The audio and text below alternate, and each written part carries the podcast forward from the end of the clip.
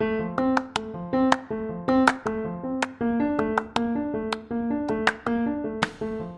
and welcome to season two of Public Health Disrupted with me, Xand van Tulleken. And me, Rochelle Burgess. Xand is a doctor, writer, and TV presenter, and I'm a community health psychologist and associate professor at the UCL Institute for Global Health.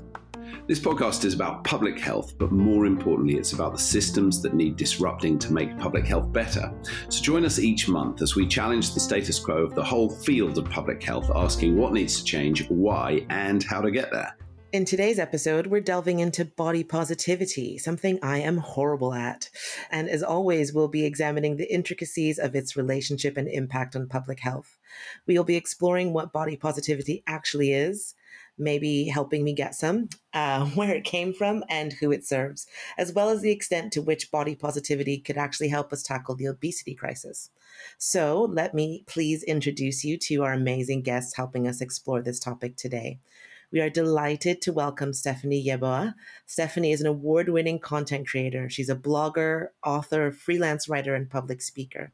A self confessed opinionated fat babe, Stephanie's body image and self love advocacy shines the spotlight not only on body positivity and where it came from, but also the sliding scale of ways in which different demographics fit into it. Stephanie's advocacy within the body positivity, mental health, and self love communities involves sharing her own challenges and traumas involving experiencing fat phobia, bullying, self esteem, and confidence issues. Further to these experiences and what we're hoping to learn more about today, Stephanie also shares with her community the ways in which she's been able to turn these challenges around, encouraging others to do the same. In 2020, Stephanie released her debut nonfiction novel, Fattily Ever After, A Fat Black Girl's Guide to Living Life Unapologetically, which became an Amazon bestseller in its first week of publication, indicating just how needed this book is. And we're also joined by Dr. Aaron Parkhurst, lecturer at the Department of Anthropology here at UCL. Aaron is a medical anthropologist focusing on the dynamic human body as a nexus of social relations and social movements.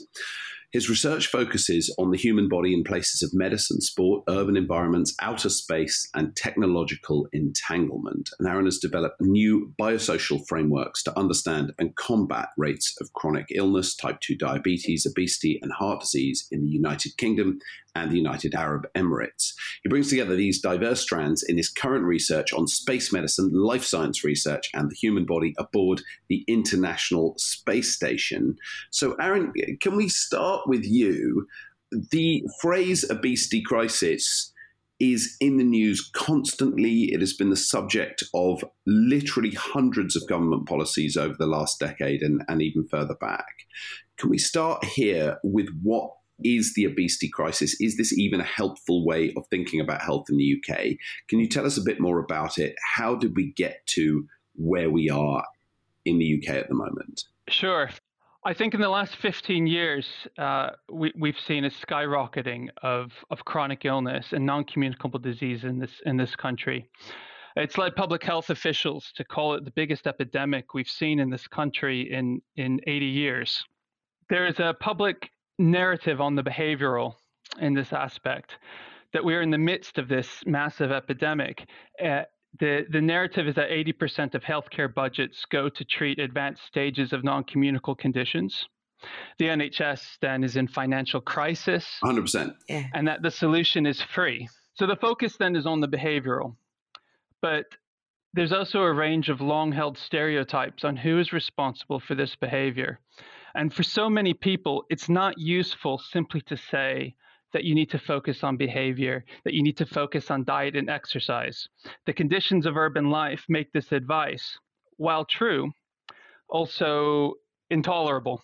So the work I think that we, we're doing as anthropologists, medical anthropologists on chronic health is meant to challenge that. As an anthropologist, uh, one of my disciplinary prerogatives, I suppose, is to think through those structures rather that permit and prohibit health seeking behaviors. Um, what other disciplines also might call social determinants of health. And so we look at quite a long, uh, a wide range of factors. When we think of registers of illness, especially non communicable diseases, um, we might look at the biological, we might look at kinship and genetics, we might look at evolutionary theory, the idea that, that that that fatness might be actually selected for through evolution. Uh, we might look at epigenetic causes more recently with new emerging sciences. We might look at the behavioral, of course, diet and exercise, the ecological, food availability and production. Uh, we might look at economics, economics. Um, permit and prohibit health. And of course, uh, social paradigms, which is where the anthropologist really comes in um, which we can get in, into a bit. The point is, is that is to show that none of these conditions, none of these these factors are worth considering as a standalone. They all they all intersect in complex and myriad ways. So that is the perspective we take um, to, to think about what's going on with with obesity in this in uh, in the UK at the moment. What you're suggesting is we are living in a health crisis that is generated by a crisis of many, many complex aspects of modern life, or at least it doesn't have to be modern life, but but but aspects of the way we live, so that people mm-hmm. are so constrained that the option to take control of their health in any way they might want to, those options are very, very limited for them. Uh, I agree. Yes, I worked on a Lancet commission with on culture and health and, and one of the side projects we did off, off of this Lancet commission was to do research on on health seeking behaviors and the gaps that we found in health seeking behaviors in various neighborhoods in London. And so one one of the women we spoke to was um, a Somali woman who uh, well it was a it was a general community in South London which had was labeled as non-compliant had high rates of, of obesity, but also growing rates of type 2 diabetes.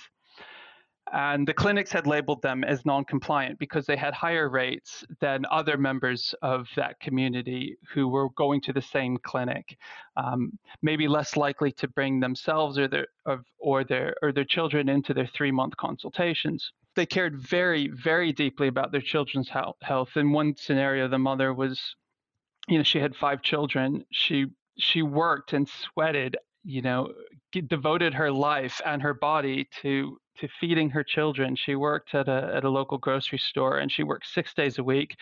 Um, one of the other children was cooking most of the dinners.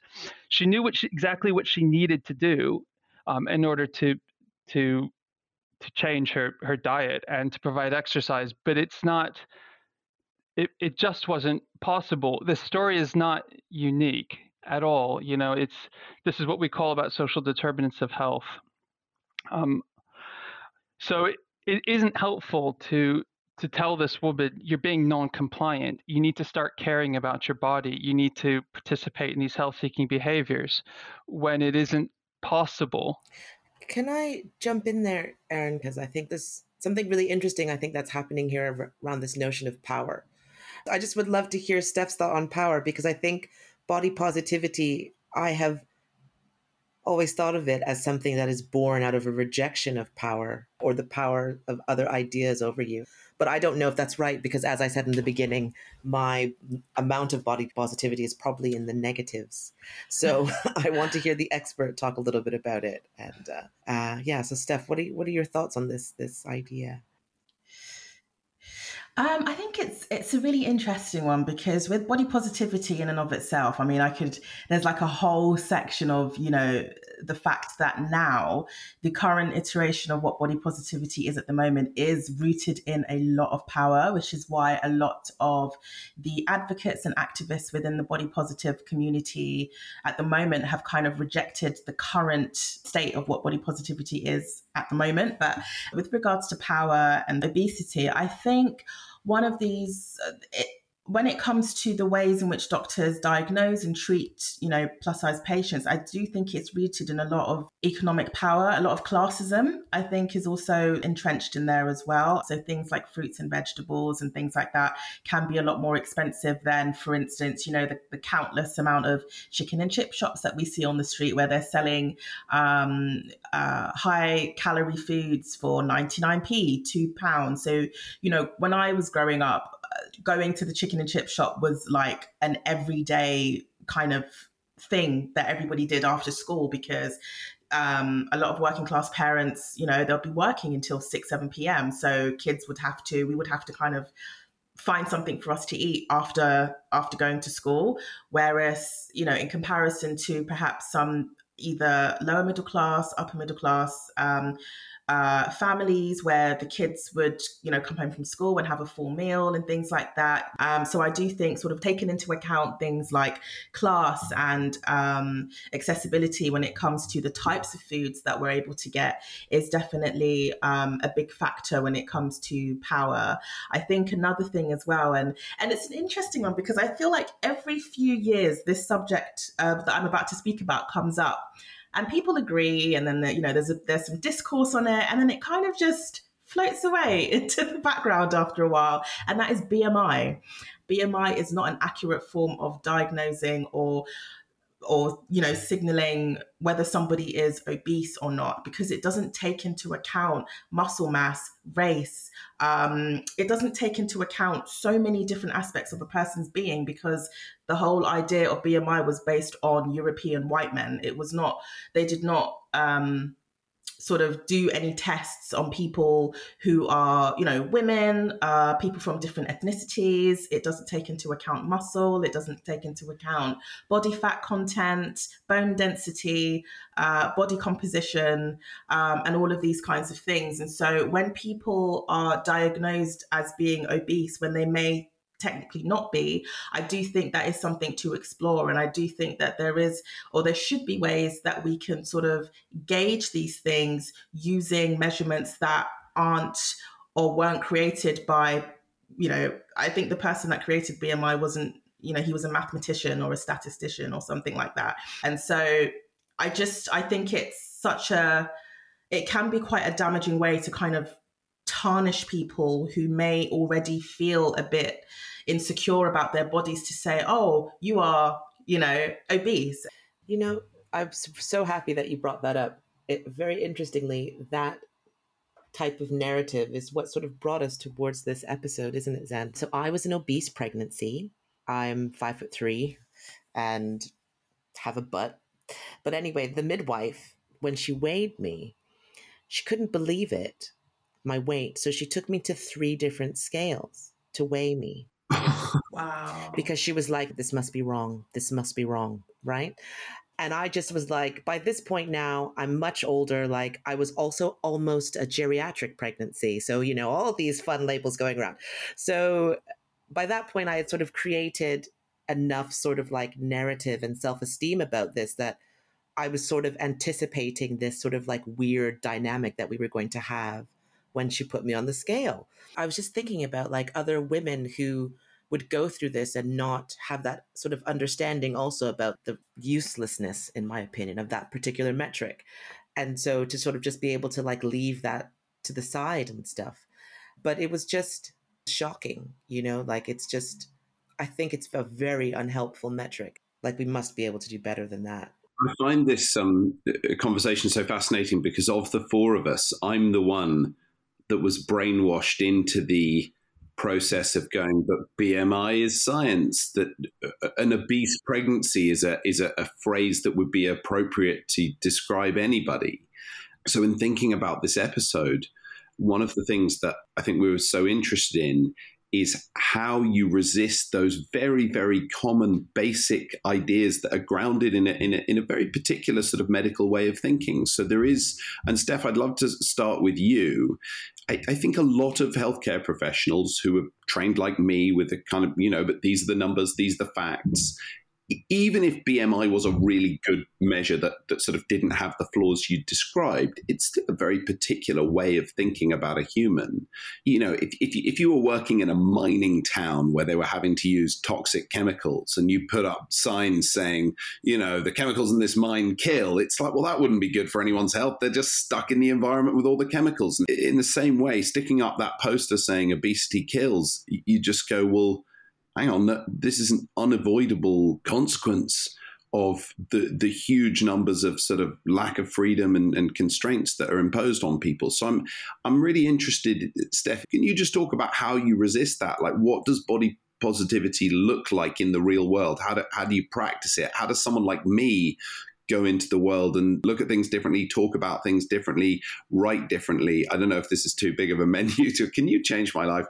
Um, but can you talk a little bit about the movement and how how it resists those simple discourses? Yeah, definitely. So the whole thing with I think with obesity, I think it's a lot more nuanced than people seem to think it is. I think people who who have not lived in a plus size body can sometimes have a view of it as, oh, it's just this person's fault. They are the reason that they look like that. It's their fault. And that is where a lot of the shaming and the fat phobia comes from, because there is this assumption that this person chose to look like this. They have a lack of control, they have a lack of discipline. Therefore, we have every right to shame and to call people names and to you know say all of these things. And even the word obesity like for me it's such a heavy word that is rooted in so much shame in a way that other medical medical mm. names for body types aren't. So even calling you know somebody skinny or something like that policing fat bodies is so normalized in our society. People don't seem to realize the effects that it can have on somebody who is being hit with those words. And i think the huge overarching thing that that we seem to kind of miss out i think within the medical industry when it comes to uh, obesity, fatness is mental health. So everybody is speaking about you have to move more, you have to um, eat less, and all of these things, but nobody really speaks about the mental health implications and why somebody might get to the size that they are. A lot of the time, it's due to bullying. A lot of the time, it's due to depression, anxiety, emotional eating. I would get bullied for being bigger, then I would eat more because I just didn't really know how to process all of the depressed feelings and stuff. Then I would get even bigger, and I would get bullied for being even bigger. And I think we really need to start incorporating mental health and how changing the framework of how people see bigger bodies. And by bigger bodies, I mean, I, like, I even mean like somebody that's a size 14 or a 16 or whatever the case may be. Like, it's, it's, it's about changing how society views bodies that are not slim. Um, and it's about uh, speaking to somebody with kindness and taking away the shame, not making that person feel as if they are unworthy. And that was what the body positivity um, community was supposed to be about. So we're currently in our, I want to say, second or third wave of the body positivity movement. It was a movement that was predominantly spearheaded by Black, larger plus size women in both the States and in the UK. And it was a platform where women would upload photos, videos of them like wearing really cool clothes, think pieces, but mostly images of women just learning how to love themselves in a world that constantly tells them that they're not good enough. So for the movement, it starts with self esteem, confidence, and mental health. These are the three factors that I do feel are missing when it comes to you know, trying to make somebody feel as if their bodies are worthy. So a lot of people tend to say that the body positivity movement is trying to promote obesity and things like that, which has never been the case. It's promoting feeling happy and feeling confident in your skin and to take away the element of shame because fat phobia, fat policing, fat shaming is so ingrained and normalized in our community, uh, in the westernized community, by way of the media, by way of how fat people are portrayed in the news. It's a very dangerous form of prejudice, in my opinion. Um, and so for the movement, it's all about radically and unapologetically trying to live your best life and trying to increase your confidence and just trying to normalize bodies that may not be a size six or a size eight and to say, just because you are obese or just because you are fat it doesn't mean that you have to hate yourself. It doesn't mean that you are unworthy of love. The movement is not to say put on weight, put on weight. You know, you'll look be- you'll look better if you are bigger. It's to say if you are big, if you do have this body type, please don't hate yourself. Like try and increase your self esteem, try and increase your confidence, and just know that you are an amazing, beautiful person. And that's basically that in a in a nutshell, that's kind of what the, the movement is supposed to be about. That's a very beautiful description of the movement, which I think I think is a it's difficult to describe sort of multiple waves of a, a complex social movement. The thing that's so striking in what you're saying is uh, like a lot of important social progress the the ask is so small it's like could could we just treat people with some dignity and respect? And could we not have prejudice and unkindness and these things? It's like you're not you're not asking for anything too complicated. Um, and it's kind of horrifying that it, that you're you're having to articulate it in that way. But um, you described that really, really, really well. Anthropologists are trying to study sort of like what makes us sort of people and how we relate to each other in our social worlds. And I just, I just wondered if Aaron wanted to come in on that before we moved on to the next thing because I dip my toe into anthropology and ethnography every now and then, and my feeling is even though it seems like such a simple ask it is like the actually the hardest ask. You know like the the changing of these social norms and our patterns of engagement with each other is incredibly complex. So you know aaron what what are your thoughts on our ability to respond i have a lot of thoughts on that rochelle. Yeah yeah. Um, i think there are structures of society that inform the way we we approach the concept of health.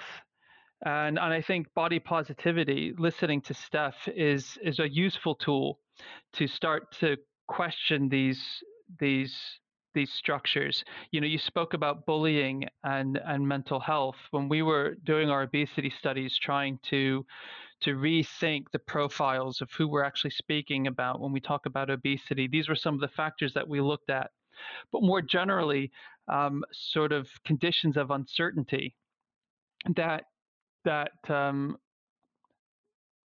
that that actually transformed the body in certain ways. It was economic mobility um, that that seemed to really inform rates of non-communicable diseases.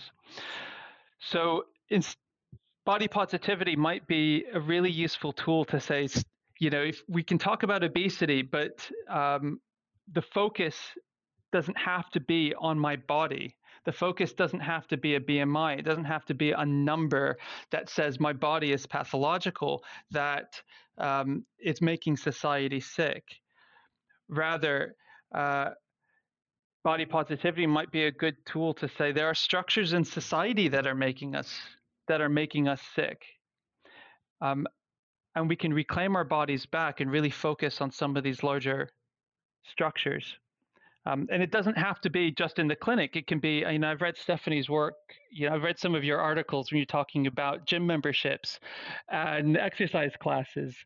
Um, and you, the same thing you see in the clinic. You see sort of neoliberal structures in the gym, more or less the general message, uh, and same, you know, same message in different words of no pain, no gain type of thing. You know, and and that's that's not helpful. The, the the walk in, crawl out type of type of message that you have to be productive, that our bodies are the site of success, um, and that is measured through through through BMI or other metrics. Um, that the built environment of of places where people should be seeking health and are seeking health um, are sort of counterintuitive to that. I'm curious, Steph, how do you resist becoming a very negative movement? Everything you've said is is positive, is kind, is generous, is inspiring. Um, and you're not focused on, you know, these corporations, these politicians, you know, these people are killing us, and this is, you know, you know, people's bodies are uh, not just not just uh, weight, but all aspects of our health are almost entirely manifestations the environment we live in rather than the choices that we, you know we don't really have freedom of choice and all very very few people have that. So how do you resist becoming an angry movement and is it even appropriate to become an angry movement? At what, at what moment should you be demanding change? Should you be insisting upon identifying the really the sort of the, the bad guys the bad actors the real sources of harm? So it's interesting that you asked that question because the current wave of the body positive movement, some could actually say that it is quite problematic. So, as much as I talk a lot about body positivity, and as much as it was a movement in the beginning that was really a movement for larger fat people to feel. Uh, it was a safe space for larger fat people to come into these communities make friends, share each other's stories, share things like, you know, where you can buy these plus size clothes or uh, where you can buy, you know, wide fit shoes, all of these things that we don't have as much access to.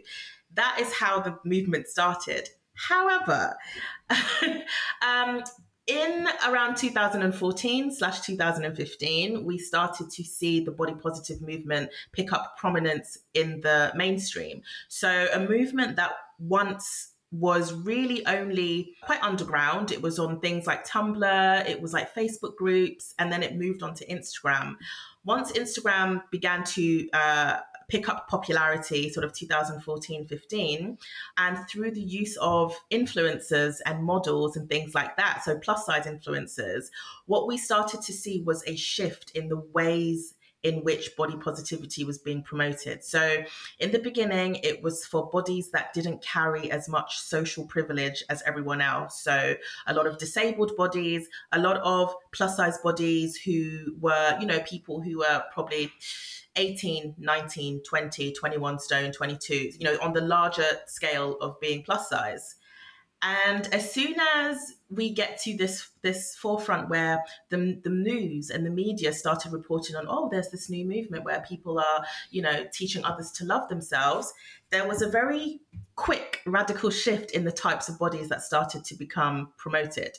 And we saw this happen quite radically within fashion, first and foremost. So we had a lot of fashion brands uh, hop on the body positive train. They started to create plus size clothing in their mainstream brands. However, the models that they used, the spokesmodels, the activists, and the advocates for the plus size community started getting smaller and smaller and smaller, more hourglass shaped, mid sized bodies. So the more prominence the body positivity community uh, picked up, the smaller the people in that community became with regards to visibility. So you stopped seeing influencers and models and things who were like a size 22, size 24, size 26.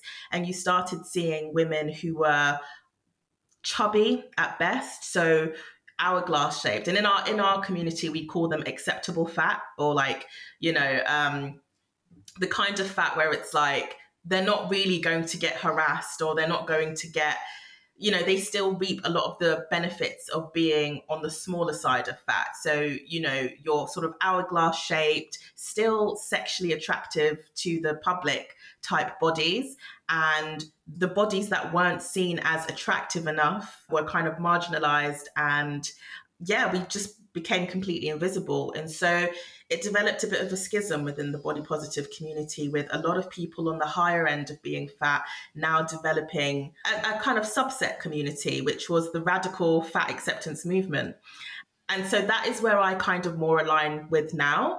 And that move, that movement is a lot more, as it says in the word, radical. So we're very much trying to you know push the scope of of of what we feel we deserve from society, fat people doing things that smaller people can do is now seen as a radical act because people expect us to shy away or to be insecure or to not want to show up or to be, you know, to be quite um, quiet.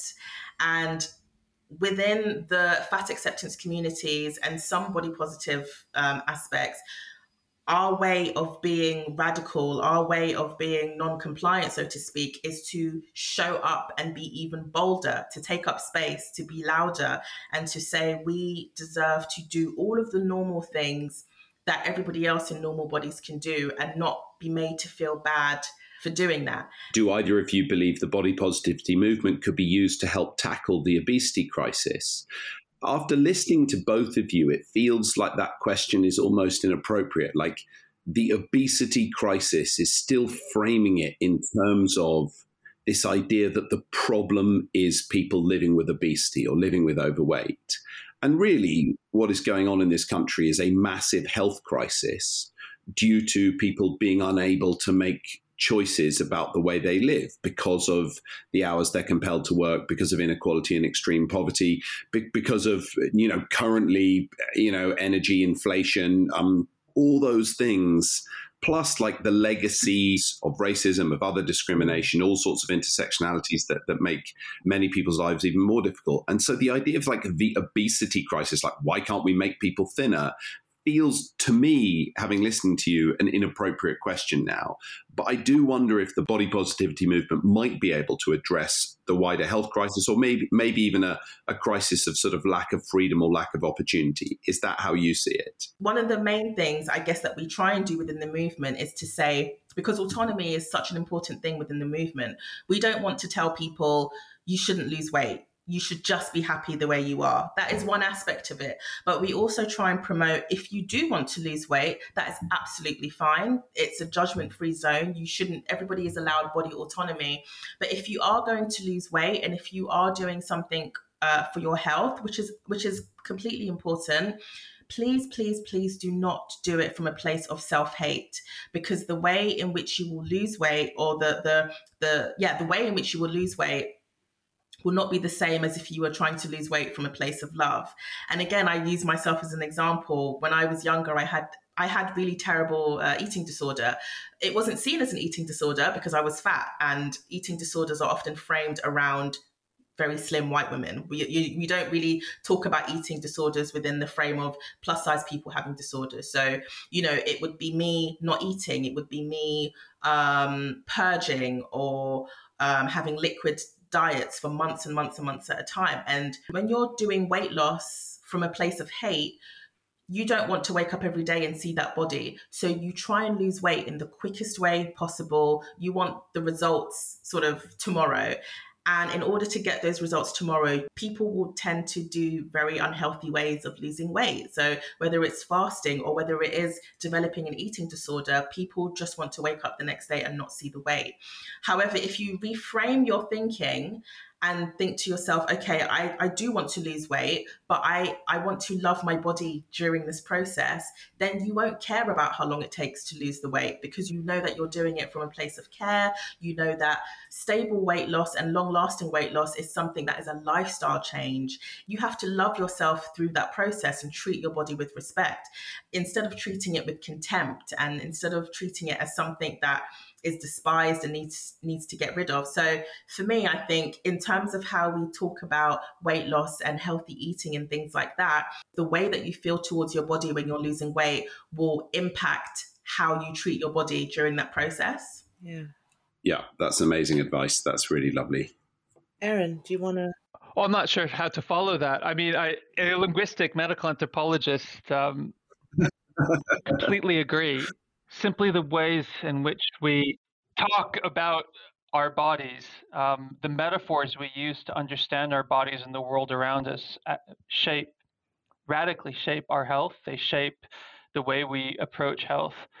Um, and of course, the language we use to describe anything. So, to go back to, to Xand's point about calling it the obesity epidemic, and I, I agree. Obesity becomes a placeholder to think through what is was then framed as comorbidities for obesity. When we speak to, you know, we when we speak to um, um, health ministers in in Parliament about, you know, applied aspects of the obesity research that we've we've done, they ask, well, what you know, what can we do to tackle this?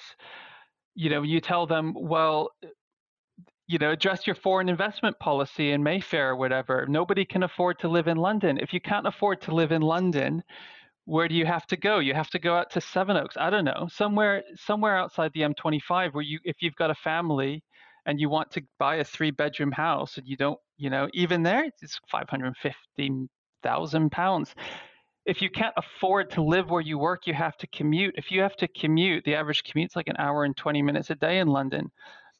Then if you want to spend any time with your family, what's the first thing to go if you've got two, over two hours of commuting every day? Is your own health seeking behaviors. There's no time to go to the gym.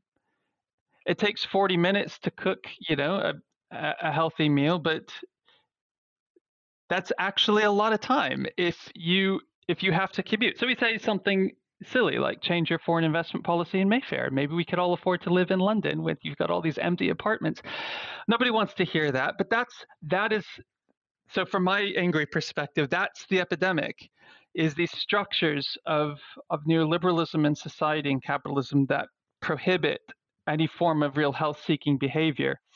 Um, I truly believe that the diet and the exercise that will come. If people could just walk to work or cycle to work, even that would come. Um, and there's there's an element to that that would be a bit organic. There's a reason in the last 20 years that th- that the rates of chronic illness have skyrocketed among demographics that traditionally they hadn't. So I suppose body positivity, um, listening to the conversation and listening to Steph's narratives is is one way to to take back that um, take back our bodies and say stop focusing on my body and the way I look for for public health and pathology and instead um, maybe it can be used as a tool to force people to think through those structures of society that prohibit health seeking behaviors. So, at the end of every episode, guys, we ask all of our guests to think about a piece of art or music or poetry that has disrupted your thinking. It can be beyond health. So, anything in your life that, uh, that has disrupted your perspective and the way that you see the world. So, let's ask Steph first. Oh, so for me, it was actually a piece of artwork that I saw when I was in the thick of sort of my self love movement and or my self love journey, should I say? And I was I was incredibly depressed and feeling low and everything and everywhere and everybody around me was saying that it was wrong for me to exist in the body that I'm I'm in and you know was being gaslit a lot and all of that kind of stuff and I remember I came across this piece of artwork by Henry Matisse and it was just this artwork. It was like a scribble of like a plus size woman. And underneath it, it said, My curves are not crazy. And I remember just seeing that and just being like, wow, like it, it kind of instilled something in me to kind of, it really did help change uh, how I felt from that day on in my body. It was a small thing, but it really did kind of, it really was the catalyst to kind of be like, wow, like seeing an objective piece of art from this artist that existed, you know, maybe hundreds of years ago. And even then, him kind of captioning it as that. Um, he may have not even been talking about like plus size bodies, but it was just, I guess, because it was like a plus size woman drawing and it had that underneath, it kind of made me feel like, okay, so I'm not I'm not crazy. I'm not, you know, I'm not um, delusional. I'm not all of these things that people seem to see me as. Like, I'm not crazy for existing in this body. And it was just such a beautiful piece of artwork for me. And, you know, years later, I ended up like buying a print of the painting and it's now kind of hanging up in my in my living room now. Um, but yeah, that I think that painting for me was really one of the ones that really spearheaded a radical overhaul in how I saw my body. It's fantastic. Thank you. Aaron, your turn. I think the most powerful piece of music that I ever heard was, was quite literally powerful, um, physically powerful. Uh, I I teach the anthropology of the body at UCL, and I was this was about ten years ago. I was trying to I was trying to design the module and think of how to teach um, this concept of phenomenology this um, this fight against Cartesian dualism, mind and body separation, and actually these abstract ways in which body and emotion are intimately linked. Um, and I went to the Royal Albert Hall, and we heard Camille Saint-Saëns's organ symphony, and uh, and so it sounds a little bit pompous, but um, the organ at the Royal Albert Hall is extraordinary. I mean, absolutely extraordinary. It's got thousands of pipes, and it's so huge that when it opens and air starts passing through, uh, you actually feel you feel the instrument because it changes the air pressure quite radically in the room and it vibrates all of your bones. So you feel it. Um, you almost feel the heart palpitation a good two seconds before you hear the actual sound. And the reason why this is cool is because uh, you know, we're, we're trying to have this fight against meaning necessarily for for art in the in phenomenology or, or, or, sort of existential philosophy and you look around the room and people are listening to this or they're listening to the way the london symphony orchestra plays um, strauss also sprach zarathustra where they use that organ in this big booming note at the end of those famous opening bars and people start crying and you talk to them afterwards and they don't know why. It's not that it reminded them of their childhood or had some sort of deep narrative or meaning for them. Um, it's literally that visceral experience of the organ that that produces this emotion. So it's a, a really great way to teach sometimes abstract ideas of of affect um, and the abstract linkages between body and emotion. Well, thank you so much, guys. That was an amazing conversation. I I loved every second of it. Thank you both so much. That was just so you just steered us through it beautifully. Thank you. You've been listening to Public Health Disrupted. This episode was presented by me, Rochelle Burgess, and Xand Van Tulleken, produced by UCL Health of the Public, and edited by Annabelle Buckland at Decibel Creative. Our thanks again to today's amazing guests, Stephanie Yeboah and Dr. Aaron Parkhurst. If you'd like to hear more of these fascinating discussions from UCL Health of the Public, do make sure you're subscribed to this podcast so you don't miss any episodes. Come and discover more online. Keep up with the school's latest news, events, and research. Just Google UCL Health of the Public. There are all kinds of cool things going on. This podcast is brought to you by UCL Minds, bringing together UCL knowledge, insights, and expertise through events, digital content, and activities that are open to everybody.